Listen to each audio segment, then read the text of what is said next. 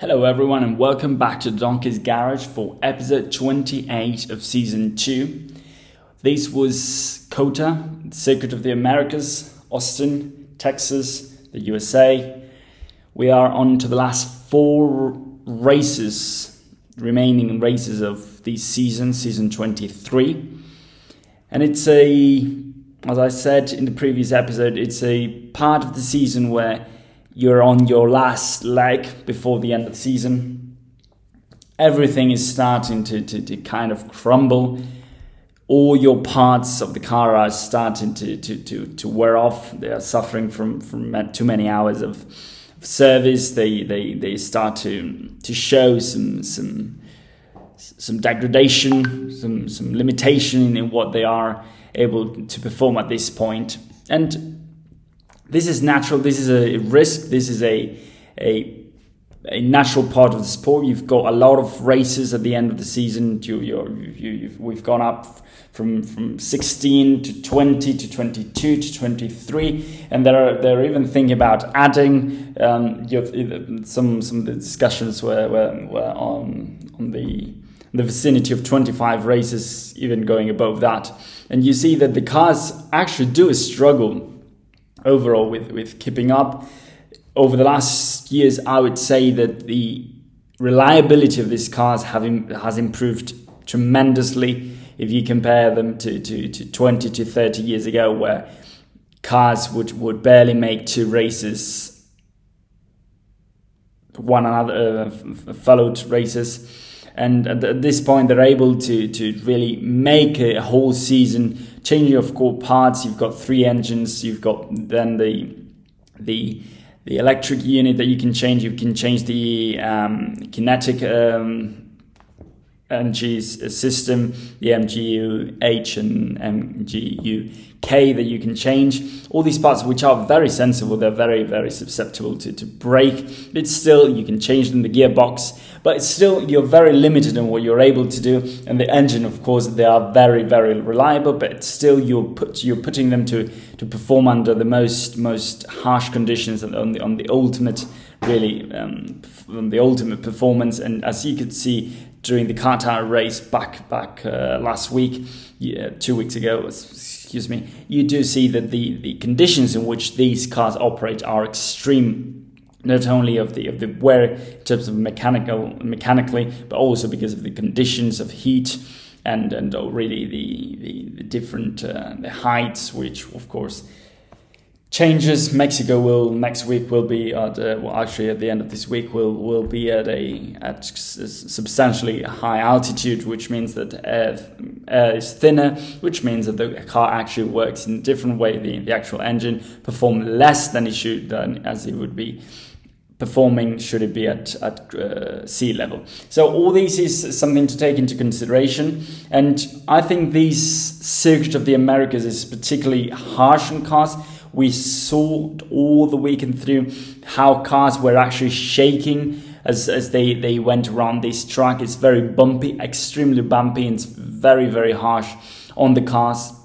I know that riders in MotoGP did complain about how uncomfortable, how unsafe it had become because essentially you're shaking inside the car uh, or when you're riding the bike, and it gets to a point where it becomes unsafe. And also because of the design of the of the of the, the layout of the track, you actually go over the curves very aggressively, and sometimes because you do these repeatedly over, lap over lap, you end up actually breaking parts because because of how aggressive you have to go over these curves over this this track and, and you actually break parts of the car which which either be the, the, the underfloor you be the suspension. I mean i say as i say it's very very difficult and very aggressive on, on, on the car itself. So this is the first thing i wanted to mention before going any any further.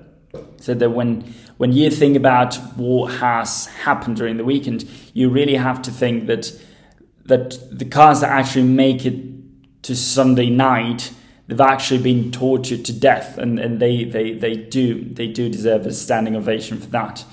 And as we saw, the result of these harsh conditions sometimes is that the wear that the cars will, will endure through the weekend is that the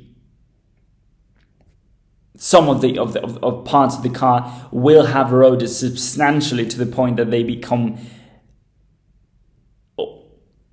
they become illegal from from a, a regulations uh, point of view and this was the case for Lewis Hamilton and Leclerc on Sunday night. They, they, they checked the car on the floor and they realized that the wooden piece of, of, of, of, of the, the, the piece of wood that is actually placed beneath the car, which is supposed to, to really prevent the car from actually creating a vacuum with the floor was too eroded. These, to make it simple, is that is, is a consequence of how the cars actually do work. So you have a, this lower part of the car, which we, we tend to, to call it the, the underfloor, the, the floor with the diffuser. And so traditionally, up until the 90s, this floor was intended to create a vacuum between the racetrack itself and the car. But if you create this vacuum, there is a point where the car no longer has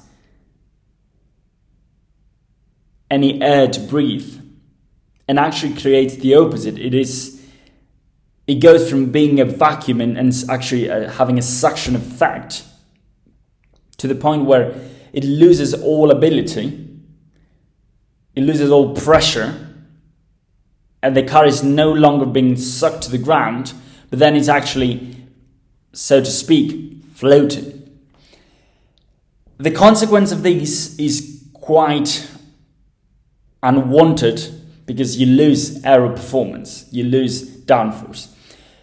Back in the 90s, 90s, there was perhaps a period in, in F1 history where things were taken to the extreme. Engineering was, was I think, the uh, the height back then in terms of what was installed in the cars.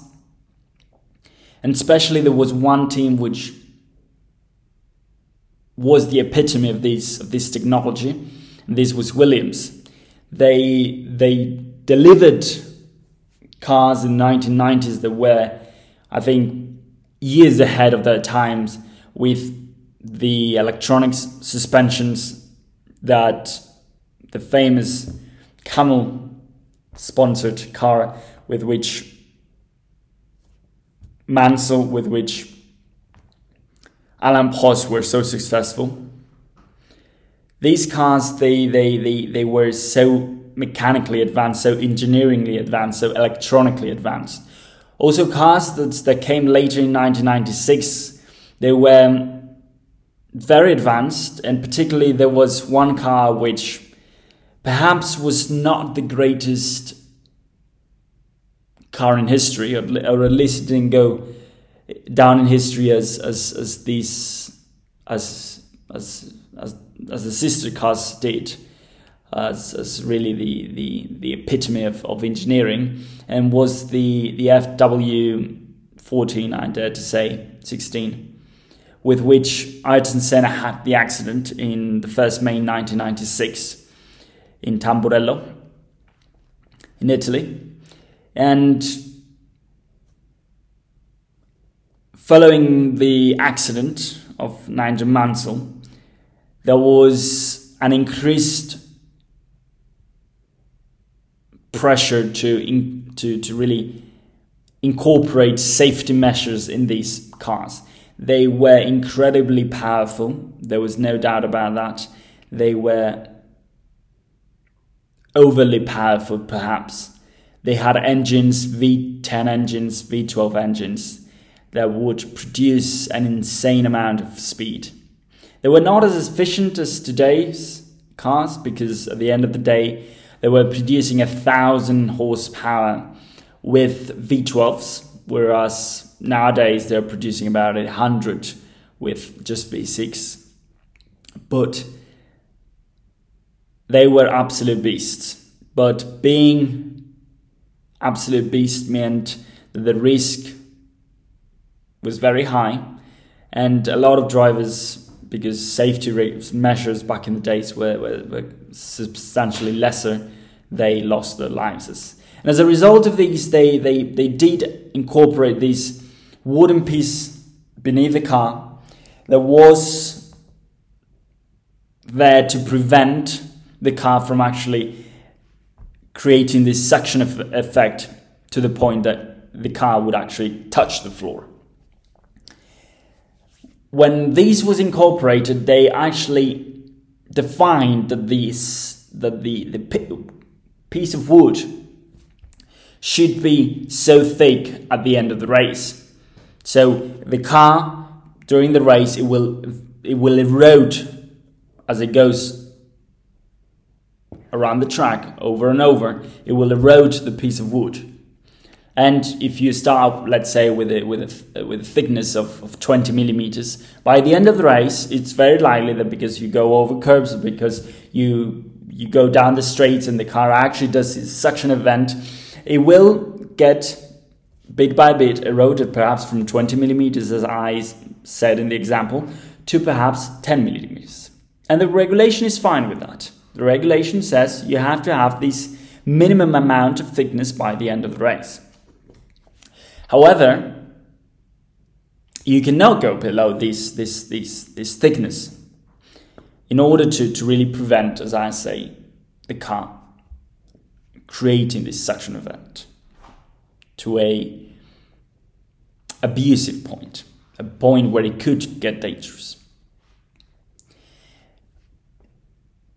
There is, of course, a temptation to infringe the rules. It is Formula One at the end of the day, and it is a game where you have to take risks and where you have to play the regulation. You have to really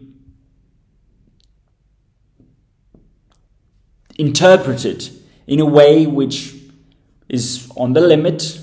You are touching the limits, you're really, really over it, but you're not actually going across the limits. And I, I, I do believe that this exercise of being on the limit without infringing the limits is a very difficult one. It's a very difficult one because the difference between having a height in the car, so the, the height in which your car is, is actually planted on, on, on, on the road, between 10 millimeters and 10.5,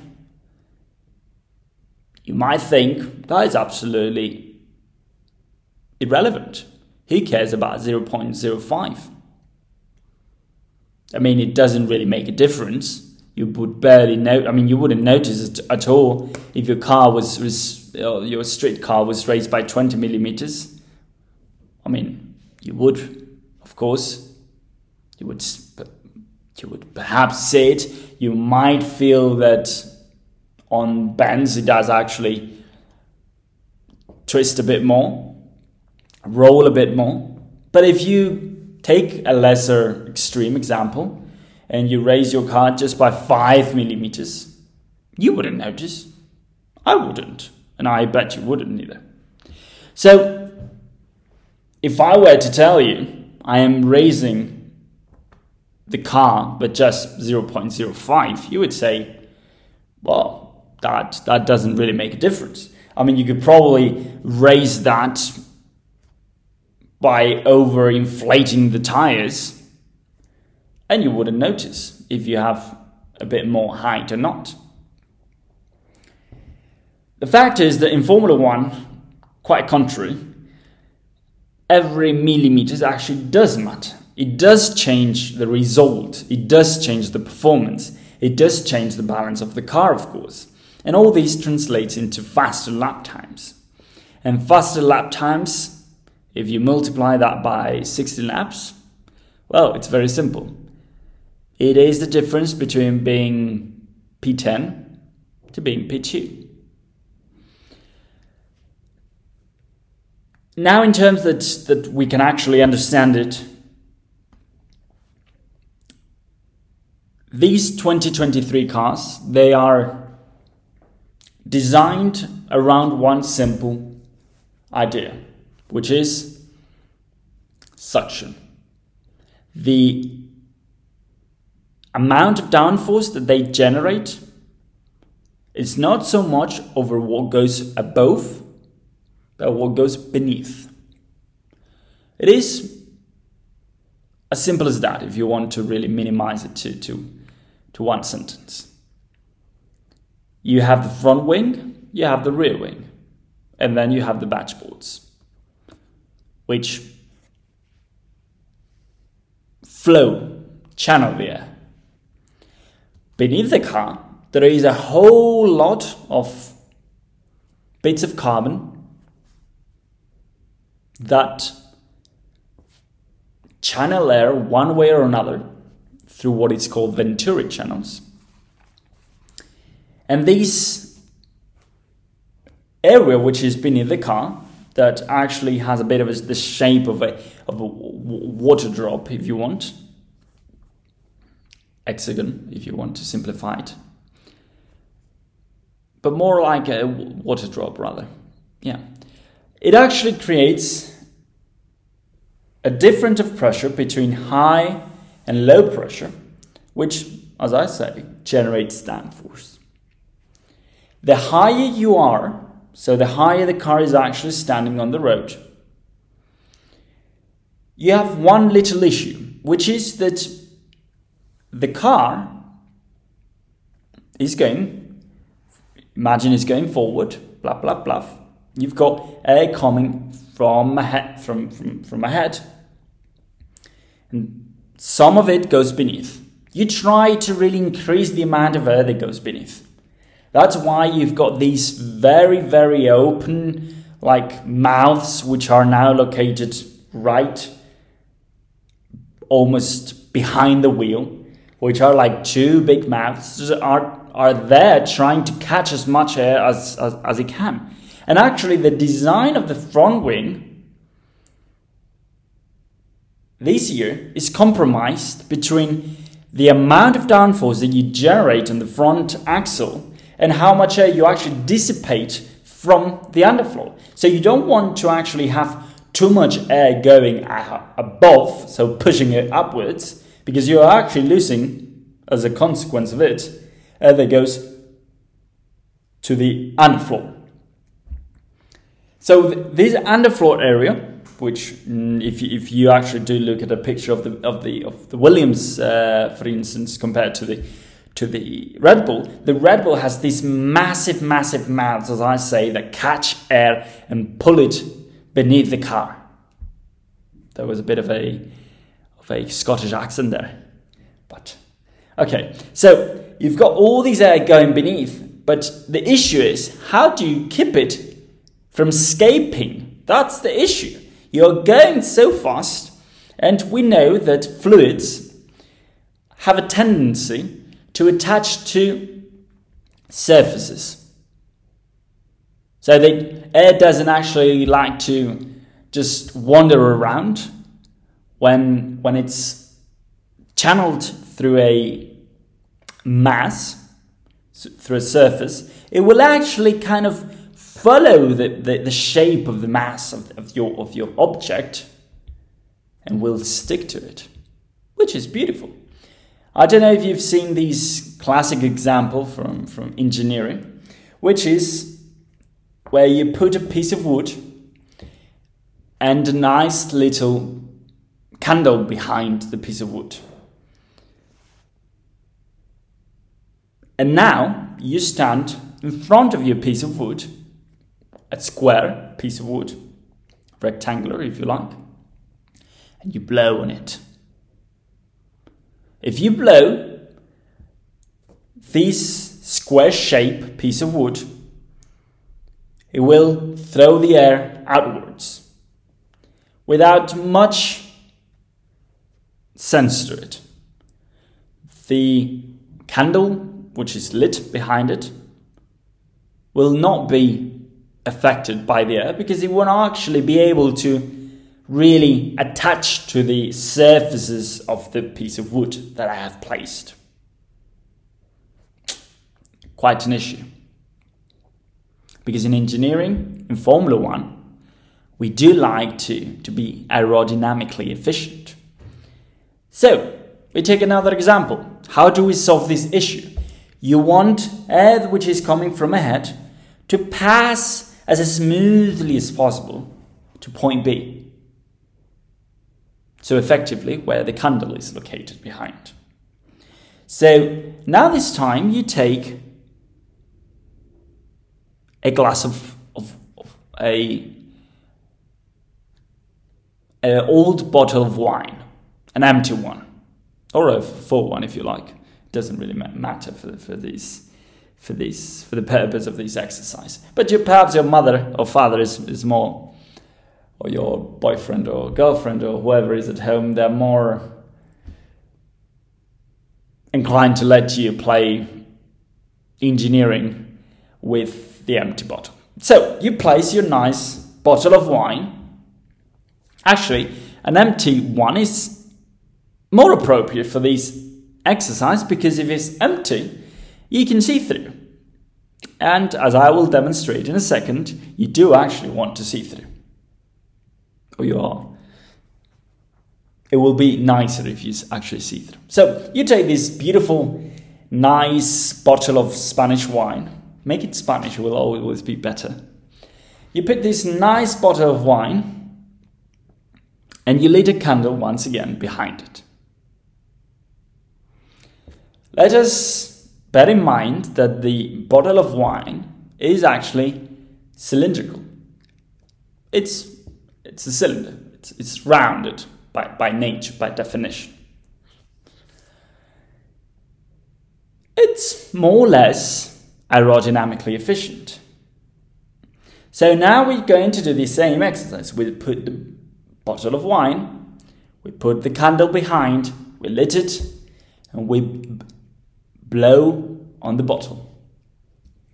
And this time we will notice that with our stroke of breath, with our just little blow that we've operated from our to our bottle of wine, we will be able to extinguish the candle. Isn't that magic? Well, it is actually not magic. It is actually explained by physics, which, as I said earlier, air likes to attach to surfaces. And because the surface of the bottle of wine is round, is shapy, it's relatively aerodynamic. It allows for the air to stay attached to the walls of the, of, of, of the bottle of wine to travel around it, attached to it, and then emerge on the other side and continue its path. And as it continues its path, it will actually be able to, well, to reach the candle and, and, and dissipate it, the, to blow the candle. So as simple as that. So going back now to Formula One, essentially what the Mercedes team and the Ferrari team did on these two cars, Leclerc and Hamilton, is that they lowered the cars too much because they were trying to maximize the amount of suction that goes around the Venturi channels beneath the car. And there was one issue which I haven't yet explained, which is why does it really make a difference if your car is higher or lower if the air or the important area is how much air can you breathe into the Venturi channels? Well, the explanation to that, the reason to that is that ultimately, the higher you raise your car, the more air is actually being dissipated, is actually being pushed to the side of the car, is actually being lost from beneath and going away. In a way, from a point of view, some of the design flaws will actually do that. They will take a lot of air from the front part of the car and sometimes they will release some of the excess air that is actually being not i mean everything is efficient but for, for very strategic reasons they will let some air actually go to the sides of the car. But the lower your car is the more air you are able to compress on the underfloor. And really by compressing it you're creating areas of low and high pressure that when they actually do meet they accelerate and they create downforce, which is the ultimate, ultimate goal in Formula One. More downforce means you can go faster around the corner. And in Formula One, it's not so much about the top speed that you can reach at the end of the straight, unless you're Aston Martin, but it's how efficient you can go around a corner. And that is the whole purpose of of Formula One. In Europe, we tend to joke about the difference between American racing and European racing.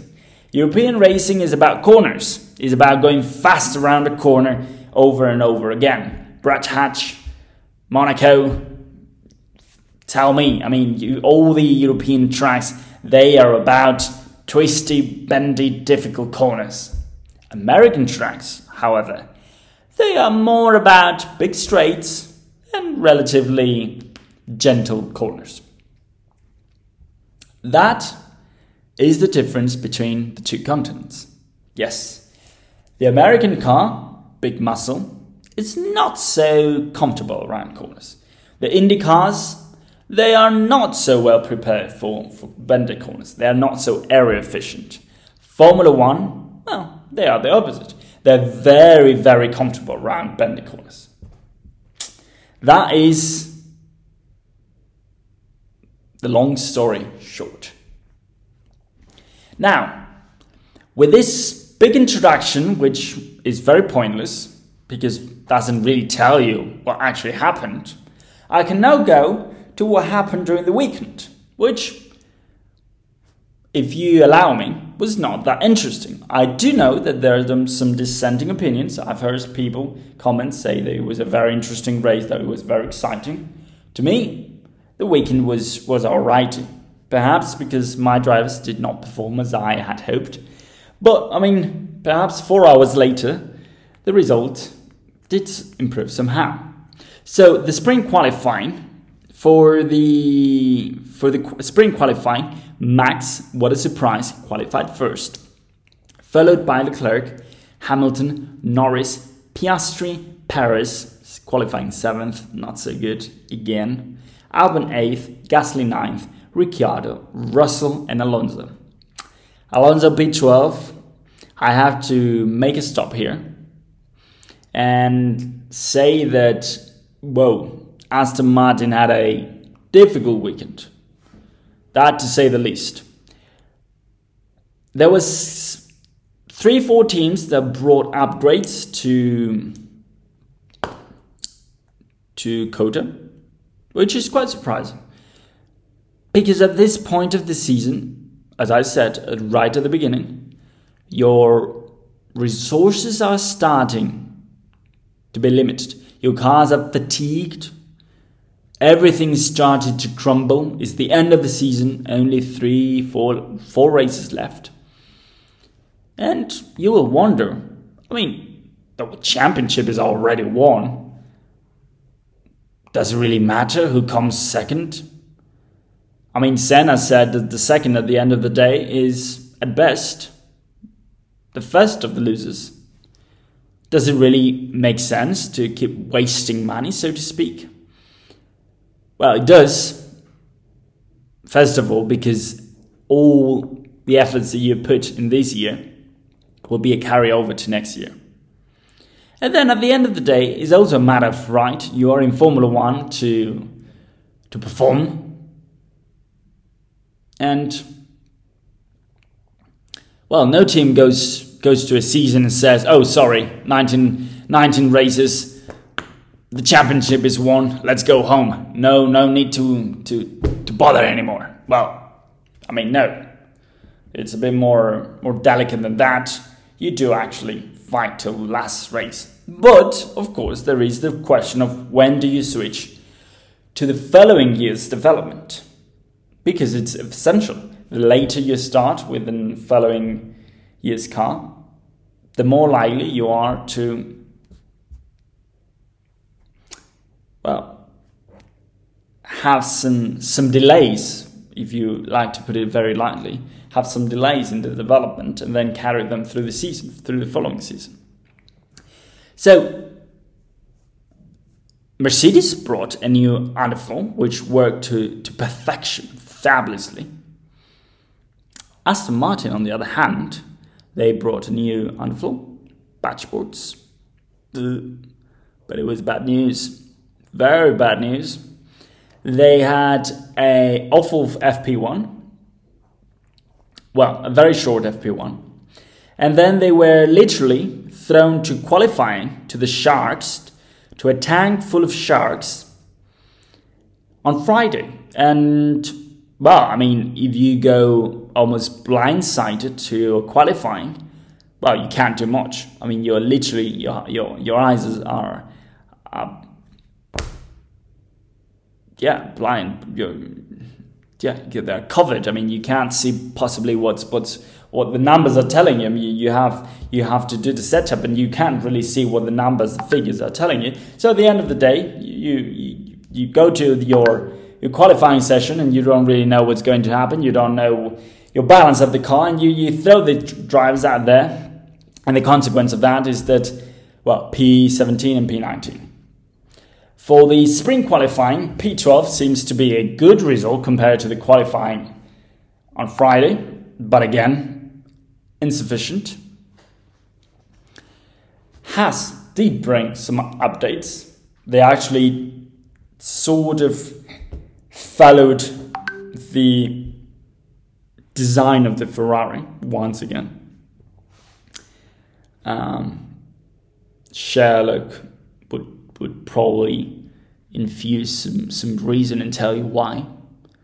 I dare to say that that's because Haas is a mini Ferrari, but perhaps that is not very popular opinion to have. Uh, it's a it's a small Ferrari, but it doesn't work like a Ferrari. We must we must make that clear. A Ferrari is always a Ferrari. A Haas, it's well, it's the American muscle. Um, yeah. So Aston Martin, a big disappointment. Mercedes, a very good result. So for the spring, sp- spring sprint race, Max won it. What a surprise! With Lewis, Leclerc, Perez, Sainz, Gasly sixth. Then it was um, who was it? Gasly, Russell, Albon, Piastri, Ocon, and Ricciardo. Well, yeah. I mean, not much to say. Max, well, what a surprise. They did not have the best weekend. Let's be clear about that. It was not a smooth ride as, as it usually is. Some some braking um, brake issues, which actually were shared by by Aston Martin. They did have, suffer from from from brake cooling, which probably was due to the very high temperatures or unusually high temperatures in COTA, with still having 35 degrees, 36 uh, track temperature, really high, um, and issues with the cooling. So at the end of the day, you do have these these issues which were perhaps unexpected, and and you have to remember that drivers we do we do actually rely a lot on on your braking the braking at the end of the day is is the most essential part of, of, of racing. Accelerating, all, all anyone can do that. I mean, putting putting the floor da- um, the pedal down in the accelerator is not is not that difficult. The only tricky part to it is is being smooth, but you can relatively feel that, uh, especially in dry conditions. You can you can you can kind of get that easily, relatively easily rather. But the braking, that is that is the issue. I mean, how do you learn to break, Well, that's a technique. That's a whole lot technique.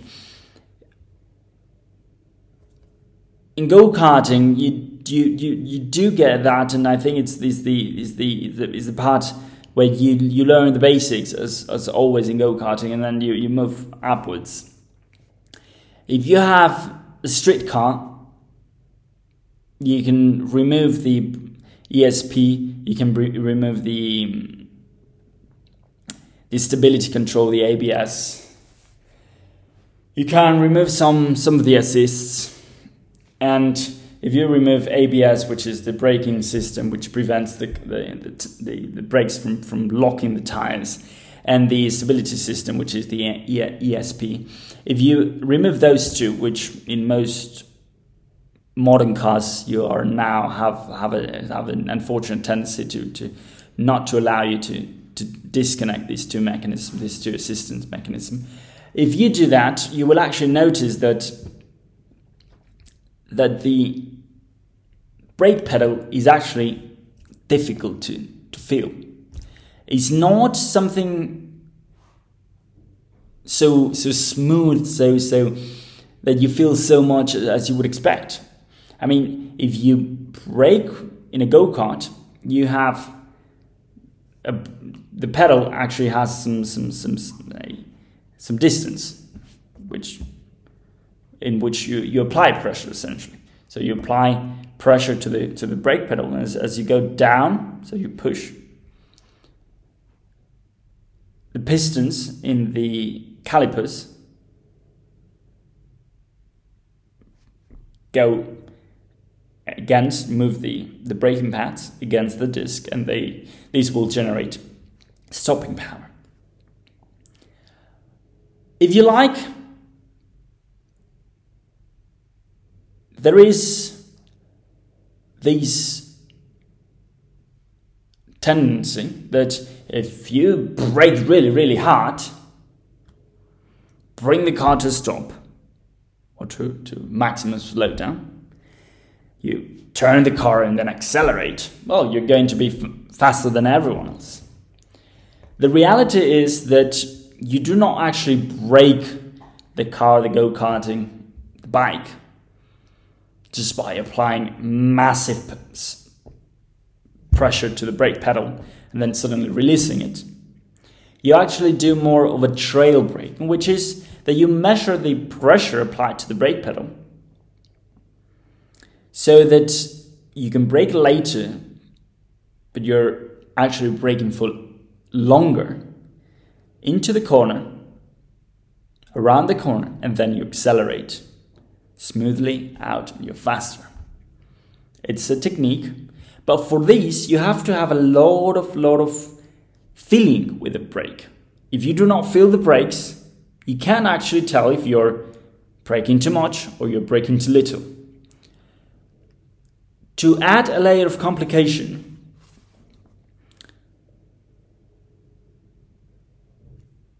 in go kart, the disc is metal.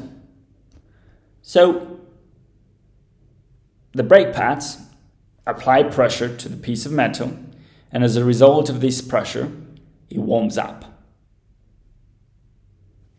easily enough. Now, Brake discs in Formula One, they're a bit more sophisticated and they are carbon fiber. Carbon fiber discs have one upside and one downside compared to metal piece uh, counterparts, which is that they are absolute rubbish in cold conditions. They won't generate much braking power, but they are extremely efficient and they can sustain a lot of high pressure, a lot of high temperatures, which is the ideal conditions if you're doing racing. Every time you apply pressure on the brakes, they warm up. And if you've seen, for instance, Le Mans, they do. The brakes reach insane temperatures, about a thousand degrees lap after lap, lap after lap, lap after lap. And in Le Mans, it's for 24 hours. Formula One, admittedly, is just for over two hours. But ultimately, those parts are, are under very harsh conditions. The these this generated heat, which is then located on the brake pads, on the brake disc, you need to, to essentially cool it down, which is why you have air ducts in the located around the tires in order to flow air into the brake disc and cool it down. Simple enough. When it's too hot, the air temperature won't be enough to cool down the brake disc, so you have to have higher brakes, brake ducts, so that you get more air and you can cool a bit more your brakes. When the brakes get too warm, then is where the tragedy begins is that you lose all touch, all feeling with your brakes. The pedal, instead of having so much distance when you brake, you feel that it's actually like like softy. You push and and you have no feeling. It goes all the way down. I mean, you, you it's, it's like if you you if you lose your brakes, it goes the pedal goes all the way down. And what happens when it goes all the way down? You don't know where you are. So you're braking, your your your your foot is all the way through, but you're you're not stopping because you, you've got so much heat in your, in your brake disc that the, the pads are not actually stopping the disc itself, that are actually keep rotating. They actually are just, um, how to say it, uh, yeah, um, sliding over somehow. So not not something you want to have, and this is an issue that Verstappen had, that Aston Martin had, some other uh, teams had, uh, which was to do with the amount of air that was being sucked into the air ducts to cool the front disc tires, especially, but also of course the, the rear tires, the the rear uh, brakes. So with that said, yeah, good result for Max in spite of the the issues in in the sprint race but especially during the, the race, which was really something that, that he complained about, and you could hear him over the radio tell his engineer I've got some some brake issues and then he got to a point where he was getting a bit too too too loud with his engineer losing his patience. So Max first, Lewis second, an amazing weekend by Lewis. I mean, absolutely uh, fabulous. He, he did a perfect start on, on the on the sprint race and then a, a perfect race overall in the on on Sunday. He started aggressively. He kept a, a perfect, almost almost uh, approach to the weekend, just with one, but to, to Sunday, with just one exception where where it was not him, but rather the team that did not perhaps get the best best strategy, and as a result, he he he may have lost the victory. Quite unfortunate to be honest, but um, anyways, just absolutely wonderful. Norris, McLaren, uh, Piastri was, was was I mean he had a he had an unfortunate ex, uh, incident with with Ocon at the start of the race. Piastri where, where they collided, and as a result, both actually had to retire.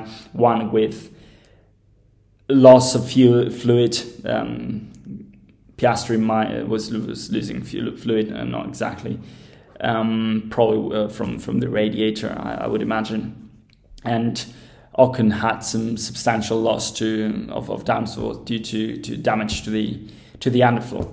Quite unfortunate for both of them, especially because I mean there was some potential, especially for Alpine. They were looking quite sharp, running sixth, seventh easily all through the weekend, having having some pace, probably being the first of the rest after after uh, Red Bull, Ferrari, Mercedes, and now McLaren with the with the top eight now being more more or less running in, in that in that order and then changing as as as, as the different uh, weekend goes. Then um, good result also by Sainz, who's had a very very good weekend, but not too much overstated. Nobody seemed to, to pay much attention to him, but he's been solid all through the weekend, uh, staying on, on top four, top five all through through the weekend. Quite quite good result, and then ultimately gaining that P3 because of of Lewis uh, disqualification on on Sunday. Perez, good. he came fifth on Sunday, followed by Leclerc, which of course uh, is, is, is, is, is disqualified also, so he lost the P6. But uh, I mean, Perez good, but but you would imagine that he's still far away from, from the performance he should be having when you're running a Red Bull. Rumors are starting to, to get louder about his, his future. Some rumors have been quite ill, saying that he might announce his retirement in Mexico. We'll see the truth about that in just uh, four days. I hope not. I think he's got more to deliver than that. But as he did actually point out, and I and I and I insist on these, the development of the car was was, was, was all the way against his, his driving style, which has hindered his ability to, to have confidence on the car and has forced him really to, to, to take a step back. It's been developed for Verstappen once again, not a surprise, eh, to the detriment of Perez. And these, according to him, explains the, the loss in performance compared to the first part of the season.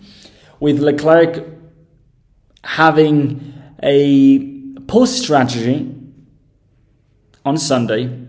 They tried the one stop, which I mean, on a track that is so aggressive on the tires, uh, where erosion, where, where, degradation is very high, it's it's a very difficult, a very risky bet to have. Again, Formula One is about risky bets, but Ferrari seems to be always betting on the most difficult chip of them all.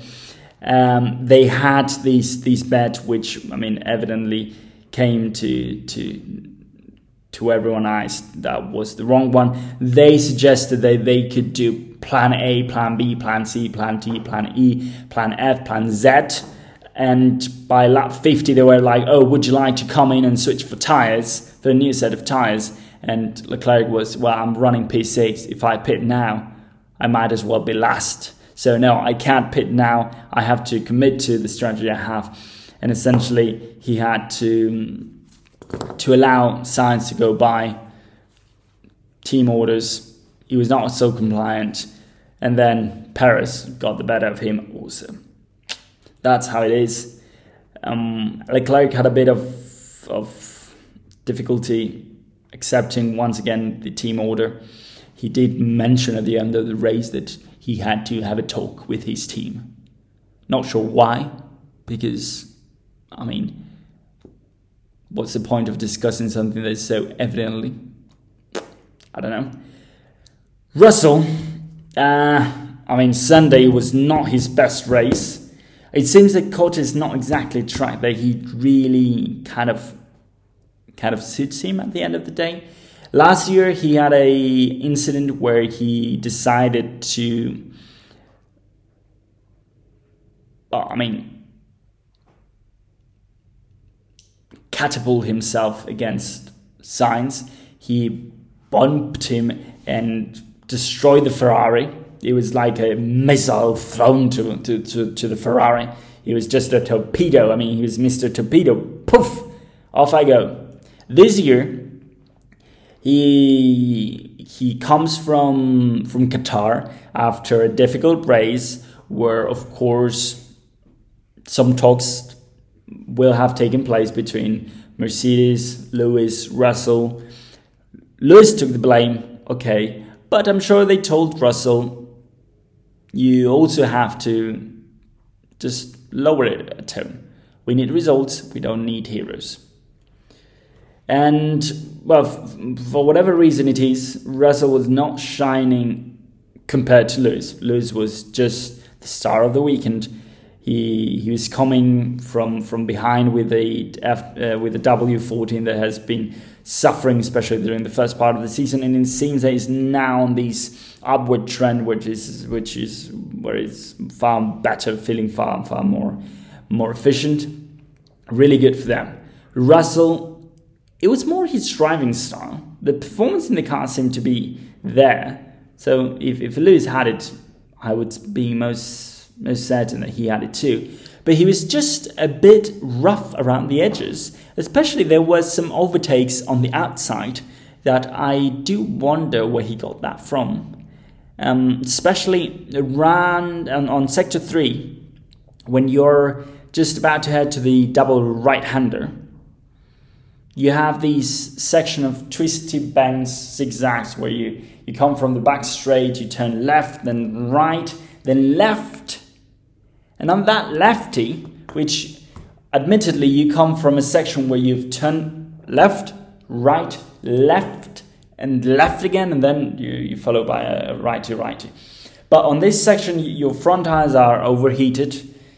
You had a big breaking point at the end of the straight then you, you turn again. you you have your, your uh, front left tire that overheats, front right tire that overheats, front left tire again because it's a almost double apex bend. So yeah, it's you, you, you arrive with a car that is shaky, that is not hasn't got that much grip, but still, I mean, one thing is to overtake a car and on the outside when you are side by side yes and the other driver admittedly pushes you over to, to force you on the dirty side of the track on, on the outside of the track yes. I mean it happens. It's the same very often at the end of the back straight where you turn left. It's a, it's a, it's a bit downhill. You've got these sort of overheating front axle and yeah, you can be a bit candid on your on on the way you approach the, the runoff area. You can push your your driver. You you just overtook a bit over the the runoff area. Yes, but Russell had an issue with with with this section where he was overtaking people where he was right behind them went on the outside and overtook and he was like oh he pushed me out but he didn't I mean, let me be clear about that. The FIA confirmed it. He got a five second penalty because, I mean, for God's sake, he was on the outside overtaking just simply as that. He was not being pushed off, he was just plainly overtaking by using the outside of the track. Track limits, a big issue during the whole weekend. They, they had this discussion because, I mean, once again, it's a track which doesn't penalize track limits exceeding track limits, rather the opposite. It actually rewards track limits. It rewards track limits, and as a result, drivers are not stupid and they take advantage of that. What a surprise! I have a very simple solution to all that put gravel, put grass. Drivers won't get anywhere near that. Popular? No unsuitable for race for for, for motor, uh, motorbikes yes. For formula 1 perfect. That's what i say. That's my opinion. Then you had Gasly and Stroll followed by Tsunoda, Albon and Sargeant. Two honorable mentions. Stroll very good weekend. For the first time he seemed to be comfortable. For the first time he seemed to be there. I mean, just he was. It looked like he, he had control over the car. He was not overly ambitious. He was not not doing things that were out of of, of, of, of a reasonable man's senses. He didn't overdrive. He was just, I think, calmer than usual. Mm, this might be because Alonso was also struggling, so perhaps the there was not so much the pressure of comparing a I don't know P3 for Alonso and a P17 for him, where where all the eyes are actually on him to asking him why are you dead last and your teammate is actually P3, P4, P5, whatever. So he looked like he was a bit more more calm in that sense. Also, there was the issue, the ultimate issue that Aston Martin had all through the weekend, which was that one car. I mean, the upgrades did not work they did not work to the point that they decided to use the whole weekend as a test run, especially looking ahead for, for Mexico to see what, what they the, what the setup would be like and to see where where um, where they could improve or where they should improve. And they decided to run Alonso on the old spec, whereas Stroll was running the, the, the new spec. It turns out Alonso was much more comfortable on the old spec, and in spite of starting 17, he had a very, very good race, being very competitive, running P7, P6 all through the race until his car gave up and he had some floor damage which forced him to retire. Quite unfortunate because I mean I think it was it was it was a a testament to to overcoming a very substantial challenging situation. They had a very difficult start to the weekend and they, they progressed calmly. They were they put their head down and they managed to bring on to, Sunday a setup which was relatively competitive. I mean, they you could see that they were they were there. The car was looked very shaky, really bumpy. Was it was kind of going all over the place, but but Alonso made it work. And Stroll on his side, he was able to to make the new spec work relatively good.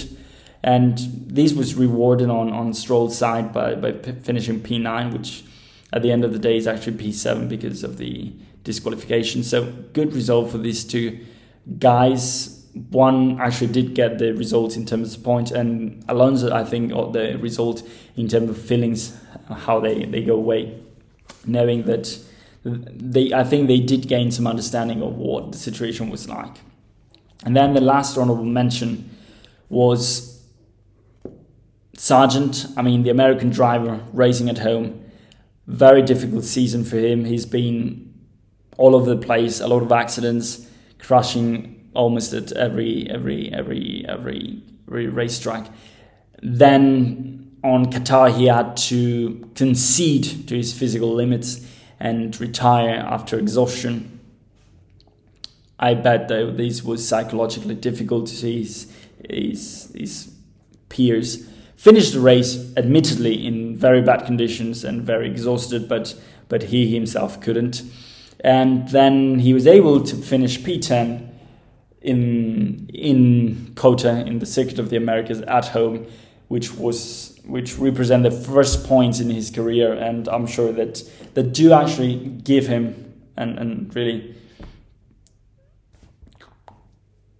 solidify perhaps materialize some confidence in him for for the rest of the season. He's got another race at home, Las Vegas. He's got Mexico, track which he doesn't know. Um, Brazil, challenging, difficult, and Abu Dhabi. He's got four, lace, four races left to prove himself be worthy of an F1 seat. With that said, I don't have much more to say. I think, I mean, this has been a lengthy episode because I've, I've actually enjoyed mentioning some technical aspects of Formula One, which, I mean, I think as, as many people share. Formula One is about technology, is about engineering, is about the, the pinnacle of the sport in terms of, of, of, development, of research and development. And it's always nice, and I think anyone who's re- relatively interested in, in, in Formula One will also be attracted by the engineering side, by the mechanical side of it. And as, as many of you know, I do I do uh, do um, practice go karting uh, nowadays as, as an amateur, as a non-professional driver. But I, I do remain very much attracted, very much interested by all the, the mechanics that are involved in, in go-karting and, and of course in, in Formula One to, to a lesser extent, although I am of course a layman because I am not an engineer or anywhere near. I have no from uh, technical understanding about this. It's just what, what I try to grasp from, from reading articles here and there. And I mean, people like Scarby who, who do publish quite a lot of, of videos on YouTube or or Driver 61 who explain a lot of stuff about engineering and it really I do I do think that help you understand Formula 1 in a more in a more deep deep, deep manner. So with that said now the question of the donkeys award. I haven't done that last week. I haven't done it, I think, a couple of, of, of times. And it's something that, that I mean, it's not always something that, that is recurring, that, that is there. I mean, sometimes there isn't someone, so there is no reason really to, to, to award a Donkey's Award. Let me clarify that. This weekend, I saw that uh, Autosport, they, they, they rated Hulkenberg as the worst driver of the weekend, 2 out of 10. I'm not sure if this is a fair, fair, fair representation of the weekend for, for, for Hulkenberg. They had a, a relatively mild weekend, uh, difficult again with with bringing updates and, and bringing them bringing them to a to a weekend where you don't actually have time to understand them, you don't have pre-practice to test them. So difficult on that side. Same situation happened to Aston Martin, except uh, if you compare them or if you compare them to to Mercedes, who were luckily enough able to to to fit the underfloor and make it work on the first go. I don't have anyone in particular that I would like to to really point with with with my finger and say you've been a donkey. I think overall they they've been quite outstanding all of them. So I think I'm going to just stay on on on my on this on this statement and, and not not award a Donkeys Award. I will do mention that Ferrari continued to have some issues with strategy A, B, C, D, E, F, which doesn't really sound very good on TV. And the drivers don't seem to appreciate very much, especially when you're 50 laps in and they ask you, hey guy, hey Leclerc, what should we do? Feels like, well, guys, you should know, not me. I'm, I am the driver, I'm not the engineer, I'm not the guy who, who should be making decisions at the end of the day. Yes, the driver is the only one who is at the end of the day behind the steering and really knows how the tires feel, how how the race is going. But for God's sake, one thing is to listen to his comment when, for instance, he might say, "I can stand it for five more laps," as they did ask Lewis and Russell, or with regards to their tires. And another very difficult call is to ask them, for God's sake, what, what do we do with strategy? I mean, that is a question that is just not suitable during race conditions where you've got to be concentrated in racing, not crushing. And